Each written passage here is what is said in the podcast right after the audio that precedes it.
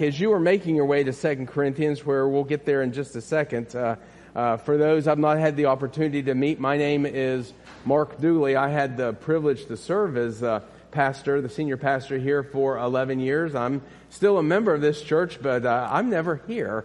Uh, for the last four years, I've been serving with the Baptist Convention of Maryland and Delaware, and that has me out in other churches. As a matter of fact, next week I'll start a string of preaching at six different churches throughout the upcoming weeks. But then beyond that, I plan to be here, or I'm going to be able to be here a whole lot uh, more. But it's always very encouraging to me, Pastor Jason. Every time I come back, I'm seeing new faces and I'm meeting new people. And I think that speaks to the health of a church. It has been a crazy week for our family, a crazy two weeks. Uh, two weeks ago today, I was able to be in church. After church was over, my wife Karen and my daughter Rachel, who was on the keys, the three of us went down to the hospice house in Callaway and uh, stood by the bedside of a dear friend, a neighbor who who passed away that afternoon, Sunday afternoon, and uh, I preached his funeral down at Brinsfield this past Wednesday. And then, of course, as Wayne was praying earlier, in case you didn't know, uh, you know, my mother-in-law passed away this this past Monday. Um, you know, we she had been in the hospital and. Um, uh, Washington Hospital Center sent her home on Friday on hospice, and Monday evening she was with Jesus. And uh, uh, so it's been just a, a pretty uh, difficult and, and long week. But you know, one of my enduring memories is always going to be this time one week ago today. Uh, we were in my house. Uh, we knew that my mother-in-law was very ill. Uh, but she uh, wanted to worship, and so uh, my mother, her and my mother were very close, and uh, for years down in Florida. Now my now that she lived up here, my mother lives here too. She came over, and we were all watching you all via Zoom. And uh, my mother-in-law could hardly keep her eyes open. She could hardly do anything, but she was singing with all of her heart, and it was just a precious sight to behold. and that will stick with me for the rest of my life. I will remember uh, on, on her deathbed how, how what she wanted to do was worship the Lord. And uh, she was joining you, and she was doing that uh, one week ago today. Today, however, we are here to worship the Lord, and, and, and I appreciate the opportunity to be able to preach today. I'm thankful that Jason asked me over two months ago to preach on this day, and not only asked me to preach, but told me, you know, here's what we'd probably like to, to have a sermon about if, if you can do that. And I said, I, w- I would love to preach about that because it's a, a topic that I love to be able to share from God's Word about. Uh, but the, the wonderful thing in God's providence is Pastor Jason asked me that so long ago that I had ample time to prepare because I have no idea how I would have prepared a sermon this past week. I probably would have been calling him up and saying, brother, you know, you're going to have to do something because I can't do anything. Uh, but God in His providence allowed it to be as it is. The sermon was already written, and so I'm looking forward uh, to being able to talk about some principles of giving. Uh, that's the topic we're going to be looking at today. The, the passage is Second Corinthians. Actually, two passages. Second Corinthians chapter 8 and Second Corinthians chapter 9. I'd just like to read a, a brief passage from, from each of those to kick us off today. And that we might honor the reading of God's Word, would you please stand with me as I read 2 Corinthians 8, verses 1 through 5, and then jump down to chapter 9 and read verses 5 through 12. This is the Word of God, and this is what it says. We want you to know, brothers and sisters, about the grace of God that was given to the churches of Macedonia. During a severe trial brought about by affliction, their abundant joy and their extreme poverty overflowed in a wealth of generosity on their part.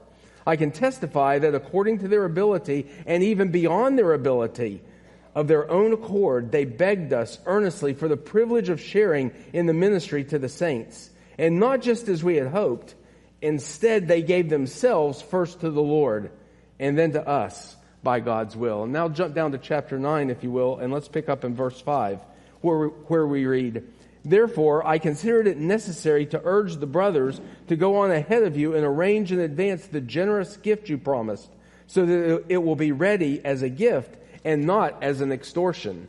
The point is this. The person who sows sparingly will also reap sparingly, and the person who sows generously will also reap generously. Each person should do as he has decided in his heart, not reluctantly or out of compulsion, since God loves a cheerful giver, And God is able to make every grace overflow to you so that in every way, always having everything you need, you may excel in every good work. As it is written, He distributed freely, He gave to the poor, His righteousness endures forever. Now the one who provides seed for the sower and bread for food will also provide and multiply your seed and increase the harvest of your righteousness. You will be enriched in every way for all generosity, which produces thanksgiving to God through us. For the ministry of this service is not only supplying the needs of the saints, but is also overflowing in many expressions of thanks to God. May God be blessed by the reading of His Word, and may you be seated as well. You know, if I ever go to the Holy Land, I really, this may sound odd coming from a preacher, I have no desire to go to the Holy Land. I know some of you may be sitting out there saying, that's crazy. Who wouldn't want to go to the Holy Land? Well, not me. You know, I, I just have no desire. There's a lot of places in this world that I want to visit, and the Holy Land, for whatever reason, is just not one of them. But if I ever do go to the Holy Land, there are two places that I definitely want to go and visit. The Sea of Galilee in the Dead Sea. The Sea of Galilee is the sea upon which the Lord Jesus walked. It's the sea upon which he taught from a boat. It's the sea around which he called some fishermen to follow him. The Sea of Galilee is the area where Jesus performed a number of the miracles that we read about in the Gospels. That would be cool to be in that area. I would love to see that and, and, and to be there. The, the Sea of Galilee is crystal clear. It's full of fish. It draws its waters from the mountains just north of it, and that, that water flows south through the Jordan River where it subsequently reaches its terminal point at the other place I'd like to go and visit, the Dead Sea. The Sea of Galilee flows through the Jordan River, emptying into the Dead Sea, and it is the polar opposite of the Sea of Galilee in just about every way. Water flows in, but it has nowhere to go. There's no outlet at all from the Dead Sea. Its shore is the lowest point on planet Earth, located at 1,419 feet below sea level. So the only escape for water from the Dead Sea is through evaporation. That leaves it with a heavy salt concentration, which is why you'll sometimes see it referred to as the Salt Sea. That fact also means that there's no aquatic life in it at all. Hence the name the Dead Sea, because nothing lives in the Dead Sea. What's the difference between these two seas located not very far apart? Well, the Sea of Galilee takes and it gives, and so it lives. The Dead Sea, however, only takes. It does not give, so it's dead.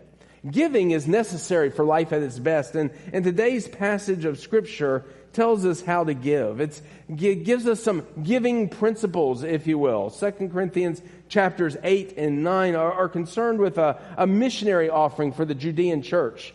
You know, when the church began the early chapters of Acts, record this statement in Acts chapter 4, verse 32. It says, Now the entire group of those who believed were of one heart and mind, and no one claimed that any of his possessions was his own, but instead they held everything in common. Uh, some people have erroneously called that Christian communism, and, and that is not what the Bible is, is teaching there or, or promoting there. Really, I, I think it's just more accurately a foretaste of the kingdom of God, of, of how we're going to be when, when we literally are in the kingdom of God. But as time progressed, Christian charity waned, and the believers began to be in great need. So, so great was the need that Paul collected a special offering for their assistance. And so while these chapters, chapters 8 and 9, may focus on a, a special offering, which would be probably pretty similar to what we do at Christmas time with what we call the Lottie Moon Christmas offering for international missions, or what we do at Easter time with the Annie Armstrong offering that we take for North American missions, it would probably be pretty similar to those. So while the, this is what the focus of chapter 8 and 9 is, this special offering, they do nonetheless give us some important principles on how to give.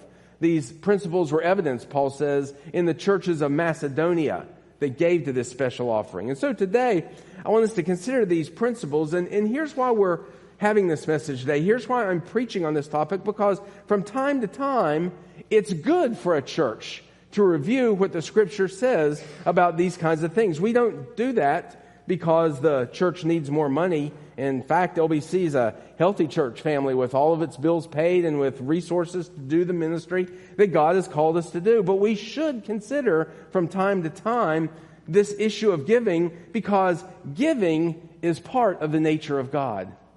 And we, as His children, should emulate Him as much as possible. I mean, I think of that verse that probably all of us could quote, John 3:16. What does it say? God so loved the world that he gave. You know, God is a giving God. And so as his people, we are to be giving people. You know, and and we just simply can't outgive God. And there is a blessing to be received from being a person who emulates the giving God that we have. And so I want to look at uh, these biblical principles that we see here because understanding the biblical principles of giving becomes a blessing to us. And, and so there are six of them that I want us to see today. Six principles of, of giving. First of all, we should give liberally. We should give liberally, chapter 8, verses 1 and 2. Now listen carefully because this might be the only time in the world that you ever hear me propose being a liberal. I am a pretty conservative person. You know, just ask my, my family. They'll tell you I, I'm, I'm conservative politically, I'm conservative economically, and I am certainly conservative theologically. But when it comes to giving, I want to be as liberal as I possibly can. And every one of us should be liberal in our giving. This is what Paul's saying in these opening verses of chapter 8. Notice that we see some amazing contrast in the verses here. Look carefully at verse 2. I'm going to put some contrast up here on the screen. It says, During a severe trial brought about by affliction, their abundant joy in their extreme poverty. Focus on that phrase right there. Their abundant joy in their extreme poverty overflowed in the wealth of generosity on their part. The CSB seems to imply there that, that both their joy and their poverty overflowed in generosity. In fact, just about every translation that you have in your Bibles out there, if you're looking in your Bibles rather than on the screen, just about every translation puts it like that. But the Greek actually presents a little bit of a different scenario. One that's captured well by, by Vincent's word studies uh, that you see up there on the screen. It says, How that in much proof of affliction was the abundance of their joy and their deep poverty abounded unto the riches of their liberality. I, don't know if you caught the difference there, but the contrast is twofold. It's joy in the midst of affliction and liberality in the midst of poverty. You, you see, joy isn't dependent upon our circumstances. That's why the Bible can say, consider it joy, brothers and sisters, whenever you experience various trials. That's James chapter 1 verse 2. James starts his epistle off that way. You know, consider it joy. You're going through a trial. Woohoo! You know, consider it joy. We can have the joy of Jesus even in the midst of a difficult situation. Are you going through some trial today? Is there a family member who's been ill and has passed on to glory? That's a trial. But in the midst of that, the Dooleys had joy. The Dooleys had joy. That doesn't mean that it wasn't tough. That doesn't mean that we didn't grieve. Like Paul said to the Thessalonians in 1 Thessalonians 4, we do not want you to grieve as those who have no hope. We grieve, but not as people with no hope because we have hope in the resurrection. We have hope in Jesus. And that makes all the difference in the world. That's how you can count it joy whenever you're experiencing various trials. You know, you can try to deal with your trial alone and experience frustration if you want. Or you can allow the joy of the Lord to be your strength as you let Jesus walk with you through that trial. It may seem strange, even paradoxical to the world to, to experience joy in the midst of a trial, but the true believer understands how that can be because we've experienced joy in the midst of our trials. But the second contrast is really more in line with our theme for today. It's possible to be generous even in the midst of experiencing great poverty. Paul even describes it here in verse 2 as extreme poverty. The word he uses for extreme means to go down to the depths, and the word for poverty comes from the root word for beggar. In other words, what he's saying is that the Macedonians, whom he's praising for their generous giving to the Judean churches in this special offering that he's receiving, those, those Macedonians were not well to do folk. But even though they were poor folks, they were generous folks. And they begged for the privilege to be able to give and to take part in this. You see, giving is not dependent upon having. Can I say that again? Giving is not dependent upon having. That's the truth that the scriptures teaching us here. And you heard Brother Andrew share that with the children in the, in the passage that he read from Luke chapter 21, you know, of, of the widow with the two mites. I won't reread that because he read it for us. You know, she had very little, but she gave what she had, and Jesus praised her and condemned the others. That widow understood liberal giving because aggregately her gift was nothing compared to the others, but proportionately God saw it very differently. We should give liberally because God gives liberally. Let's be liberal givers. But not only should our giving be liberal, but also we should give willingly as well. We should give willingly. Look at verses 3 and 4 of chapter 8 of their own accord is the way that it's phrased here in the CSB. The NIV says entirely on their own. In the King James, we read they were willing of themselves. What's it saying? It's saying that nobody had to twist these people's arms. Nobody had to make them give. Verse 4 even says that they begged for the privilege to give. No high pressure appeals, no demands, no threats. They just gave.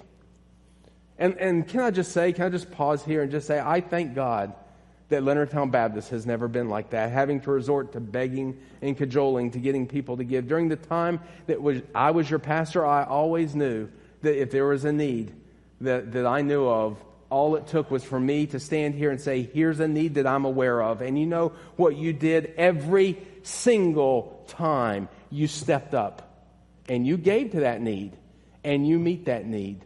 Some of, some of you are sitting here having your needs met by this church family. This past week, we had needs met by this church family.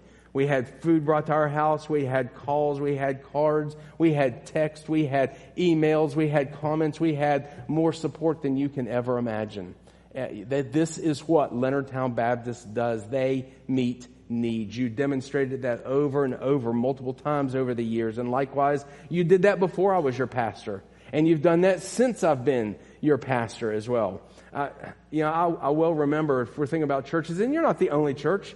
You know, there are other churches that, that, that are good like that. I remember the very first church I served. I was fresh out of college, 21 years old, serving as a youth pastor.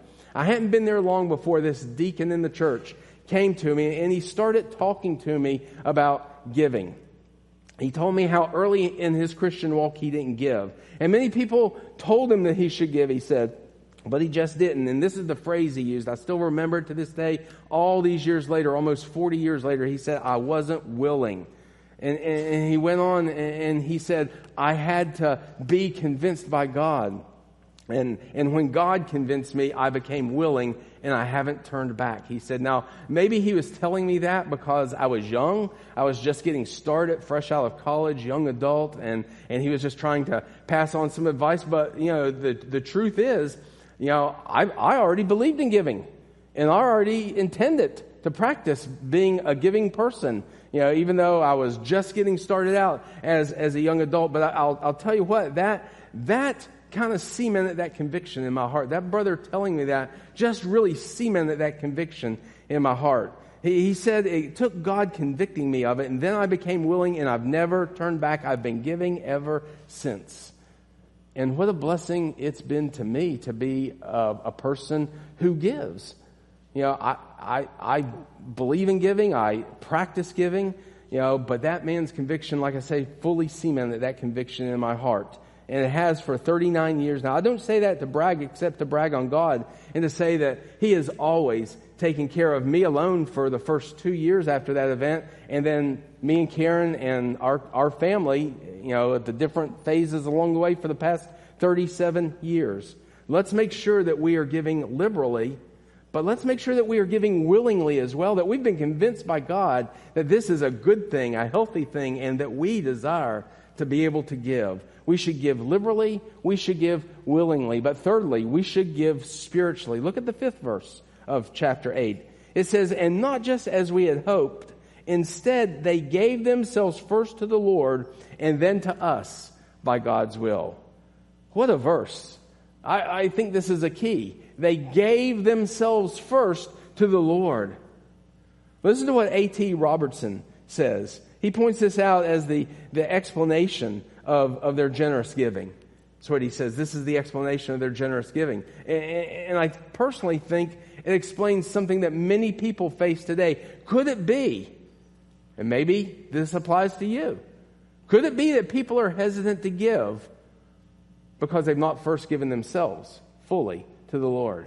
Maybe you're hesitant to give to God today because you've not truly given everything in your life to the Lord. Commentator Matthew Henry says, quote, when we give ourselves to the Lord, we then give him all we have to be called for and disposed of according to his will, end quote. And folks, that certainly includes our finances as well. When we've given ourselves to God, he owns our bank account. He owns our pocketbook. He owns what we do with all, all the resources that we have. Over the years, I've been in ministry 39 years now. Over the years, I've heard a number of different justifications for not giving. Justifications like, well, I can't afford it, or the church doesn't need my money, or I need to save for a rainy day. Have you ever used any of those excuses? What God desires for each of us is to give ourselves wholly to Him. And when He has all of us, that includes our pocketbook. And it's at that point that our giving can then be spiritual because we belong to God. I love what Warren Wiersbe says in this regard. He says, quote, spiritual giving is biblical giving. If Christians do not bring tithes and offerings to the local church, then their hearts are not in the ministry of the local church. Individual giving other than to the local church is certainly allowed. For Paul received help from many individual, but our first obligation is to the church where we fellowship and serve, end quote. I think there is so much truth in that. There is absolutely nothing wrong with giving to other organizations. Karen and I have a number of other organizations that we believe in the mission of those organizations, and we support those organizations. We give to Young Life. We give to InterVarsity. We give to our missionary friends who are serving in Bangladesh and support a ministry there for young ladies coming out of uh, slavery, basically. It's called Light of Hope. We try to support as many requests for mission trips as, as we can. I wish we gave to every single person who said, I'm going on a mission trip. Can you help me? But we don't give to everyone, but we give to many of them. There are other ways that we donate our finances in charitable fashion too, but easily, easily, the vast majority of our giving goes to Leonardtown Baptist Church.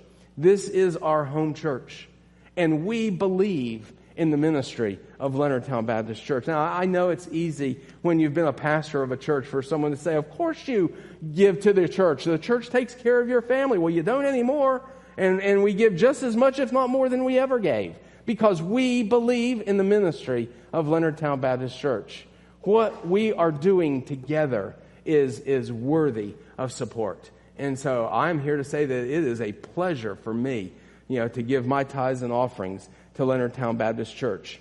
You know, we have made a spiritual decision to support the church financially with our giving. LBC doesn't get what's left, if there is any, when everything else is paid for. Rather, the church gets our first fruits. The first portion of our income comes to LBC as a part of our spiritual act of worship through giving. What does that look like practically? let me illustrate using my own personal budget in general. I, I know what my paycheck looks like every month. I get paid on a monthly basis, so I've developed a monthly budget. I take the amount I make, and from that amount, I deduct the amount that Karen and I have determined to give to LBC.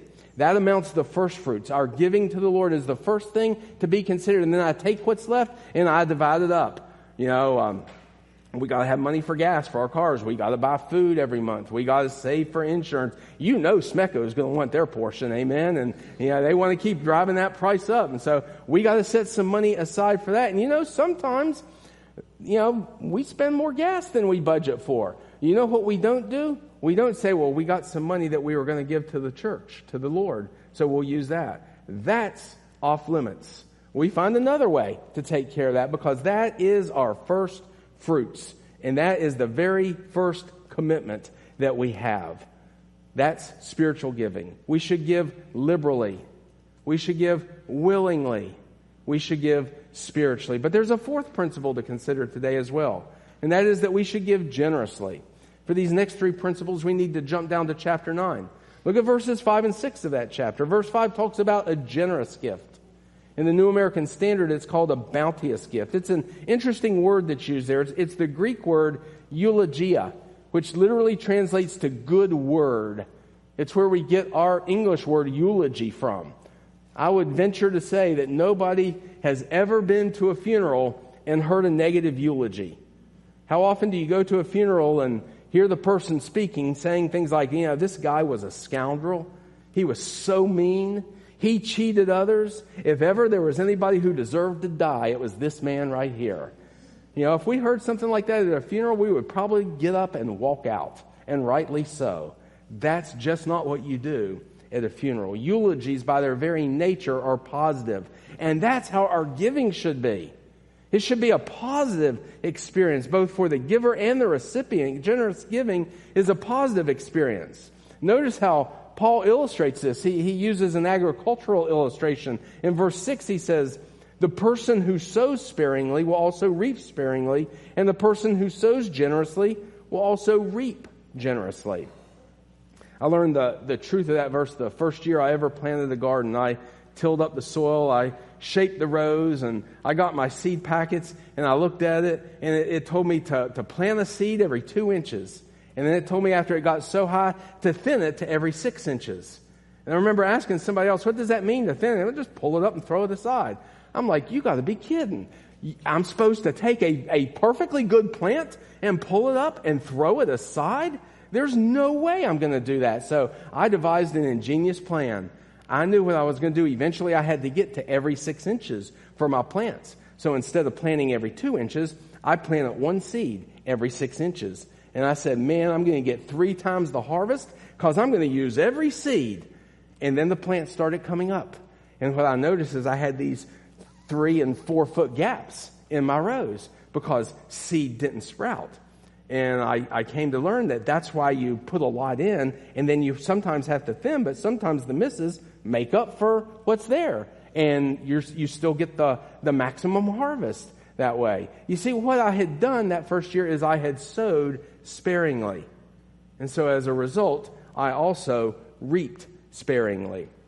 And that principle applies to our giving as well. How can we reap a bountiful financial harvest in our life if we're not willing to sow financial seed. I'm not talking about the kind of seed sowing that's promoted by prosperity preaching that we've probably all heard on TV and, and seen, which really isn't preaching, but it's more manipulation, you know, where it's, you know, sow a seed, which means send me money. And, you know, if you send me X amount of dollars, then God is, is going to bless you. That's, that's not what I'm saying. You know, spiritual giving and, and biblical giving is not investment giving. We don't give to the Lord in order to receive. Now, one of the advantages is we receive a blessing.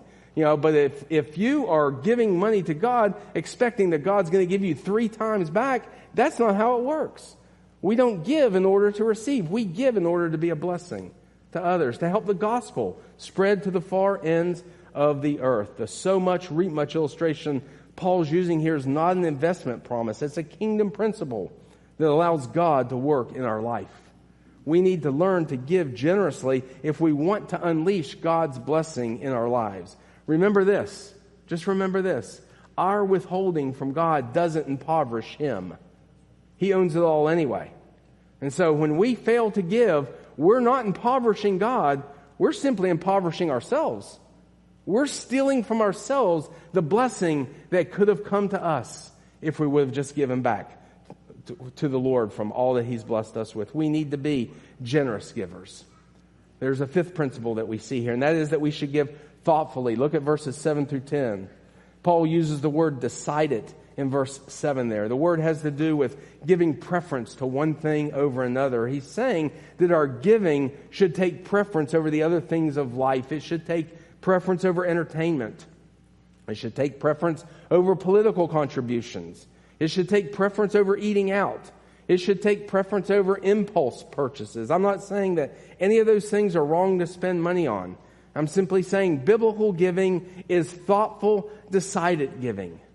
We have to have priorities in what we're going to do with the money that God has entrusted us with. And part of that includes deciding in advance that we are going to give liberally, willingly, spiritually, generously to the work of the kingdom. And, and, and, let me just return for just a second to that issue of impulse giving. Giving should never be a matter of impulse. I sometimes see this, you know, in settings I'm in. Uh, someone stands up and makes an appeal, and the appeal is very emotional, and people dig deep. And man, they really give generously to that. You know, well, the converse of that's true as well. There are going to be times when we don't feel like giving. And if our, if our giving is only based on emotion and, and the appeal was strong enough, whenever the appeal is not very strong and we don't feel like giving, if we haven't decided in our heart what we're going to do, you know what we end up doing? Nothing. Because can I just be honest with you? There have been times, even while I was your pastor, and since I've been your pastor, that I've looked at situations we've been facing in our life, and I've thought, man, maybe I should just take a week or two off of giving to the Lord. Maybe I should just use that money elsewhere.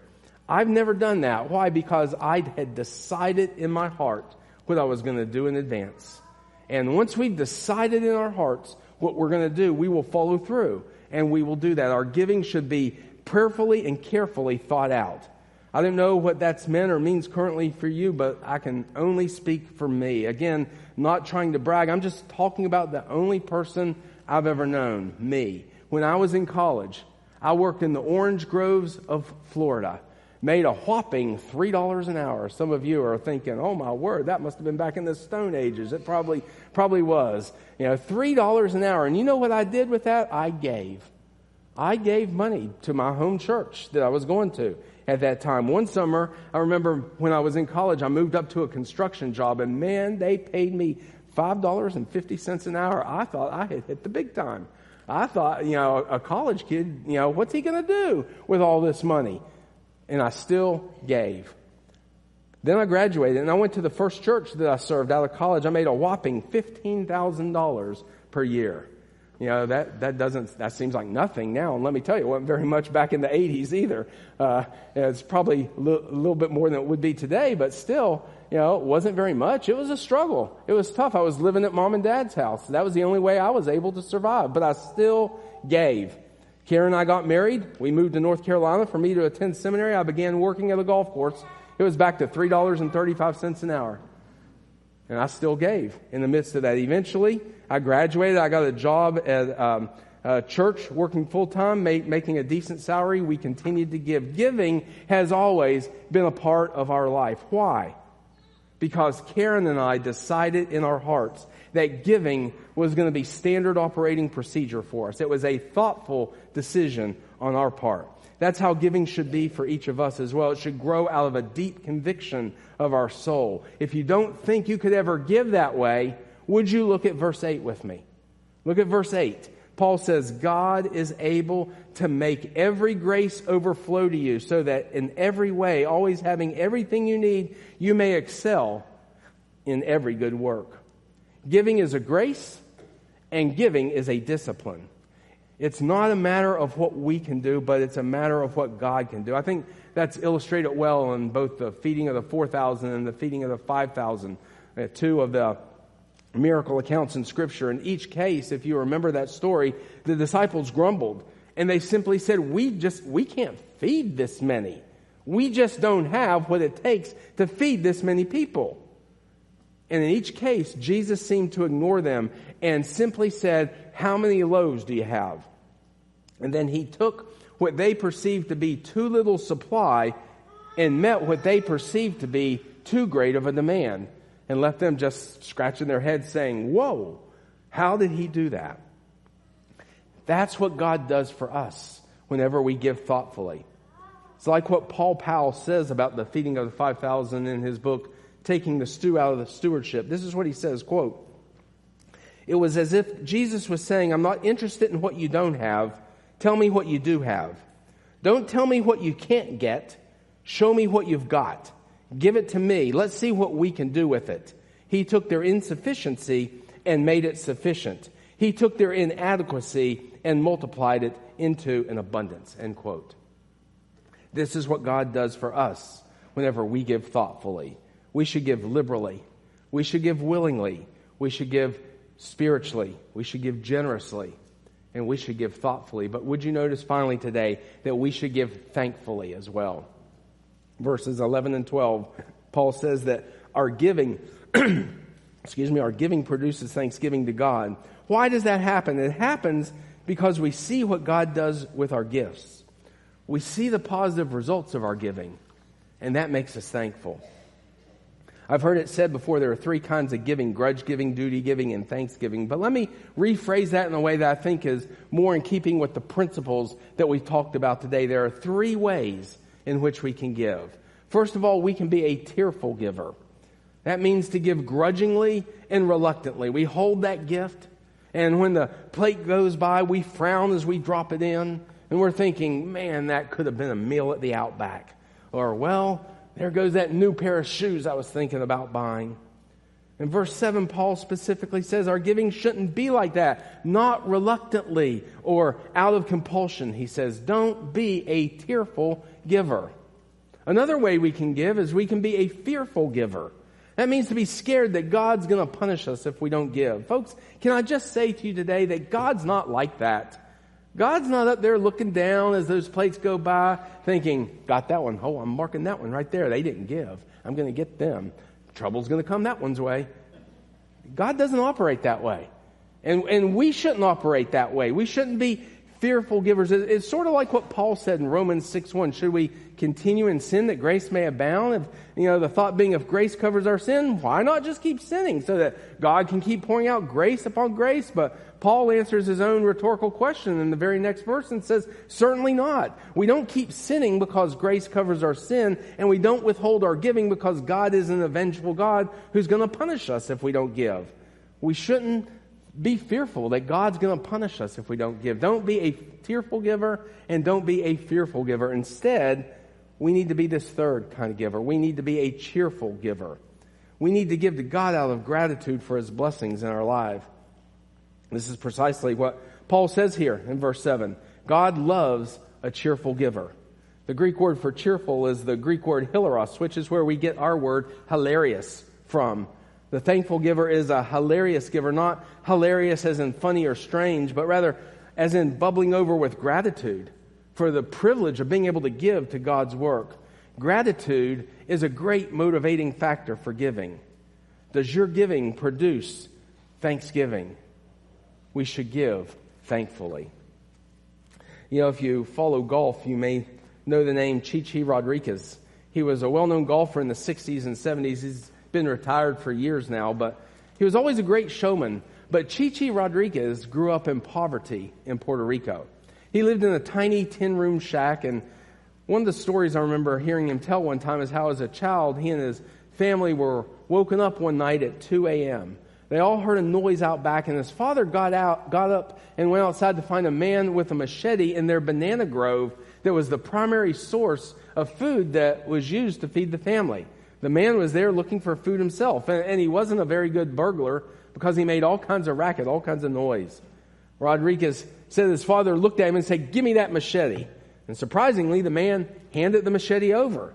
And Chi Chi's father took that machete and he chopped off a bunch of bananas and then he cut it in half. He handed half of them to the man. He said, From now on, whenever you want something, just come to my door and ask. I'll go get what you need, but you can bet I'm going to leave some for my own family. Rodriguez said that impact, that event greatly impacted his life. He said it taught him an important lesson. And that lesson was that takers eat well, but givers sleep well. When it comes to the thing of things of God and supporting the work of God, let me ask you today, are you a taker or are you a giver? Remember, it's not what you do with the million if fortune should there be your lot, but what are you doing at the present with the dollar and the quarter that you got? What are you doing? Now, as I said earlier, I want to end with this. God gave us his all when he gave us his son Jesus. We should give because it's in the nature of God to give, and we're made in his image. But let's understand today why God gave. Why did God give us Jesus? Well, He did that because we had no hope without Him doing that. The Bible says that we are all sinners. All have sinned and come short of the glory of God. All we like sheep have gone astray. We've turned everyone to his own way, the prophet Isaiah said in Isaiah 53 6. Indeed, our sin puts us in a tenuous position. More accurately, our sin puts us in an eternally dangerous position because it separates us from a holy and a righteous God. Romans 6:23 says the wages of that sin is death. Who pays that penalty? Well, you can pay it yourself by spending eternity separated from God in hell. Or you can realize and believe that the death of Jesus 2,000 years ago upon Calvary's cross was a substitutionary death. He died in your place, paying the penalty for your sin. His shed blood canceled the debt of your sin, which is why when he was on the cross, he's recorded to have said in John's gospel, it is finished. It is finished, a, Greek phrase that literally means the debt has been paid in full. Jesus paid it all. All to him I own. Sin had left a crimson stain. He washed it white as snow. And after he died, they put him in the grave, and he defeated death by rising from the dead, defeating the power of sin and death, and securing salvation once and for all for those who would trust in that atoning death. The Bible says this If you confess with your mouth that Jesus is Lord and believe in your heart that God raised him from the dead, you will be saved. For with the heart one believes and is justified, and with the mouth one confesses and is saved. This is why God gave his son, so that we could be saved. Have you trusted him today? If, if you want to experience the joy of giving, by all means be a giver. But you can't really be a giver until you are first a receiver, having received the grace of God in Jesus Christ that enables you to be a giver. So, will you trust Him today? We're going to pray. And after we pray, we're going to sing one more song. As we sing that song, I'll be down front. Our other elders will be down front. If you need to come in response to the leading of God's Spirit in whatever way that is, we want to invite you to do that. You may want to come and publicly profess faith in Jesus. Maybe you already profess faith in Jesus and you're ready to unite with this church as they receive members and you've spoken to one of the elders and you're ready to come publicly and express your desire to be a part of this church. Maybe you need to follow the Lord in believer's baptism. Maybe you just want to come and kneel at this altar and just say, God, help me to be a giver. And you just want to make some changes in your life so you can be a more faithful giver because you realize today that God has given to you. So you want to give back to Him. And whatever way the Spirit of God is speaking to you, as soon as we begin to sing after we pray, we invite you to come. Let's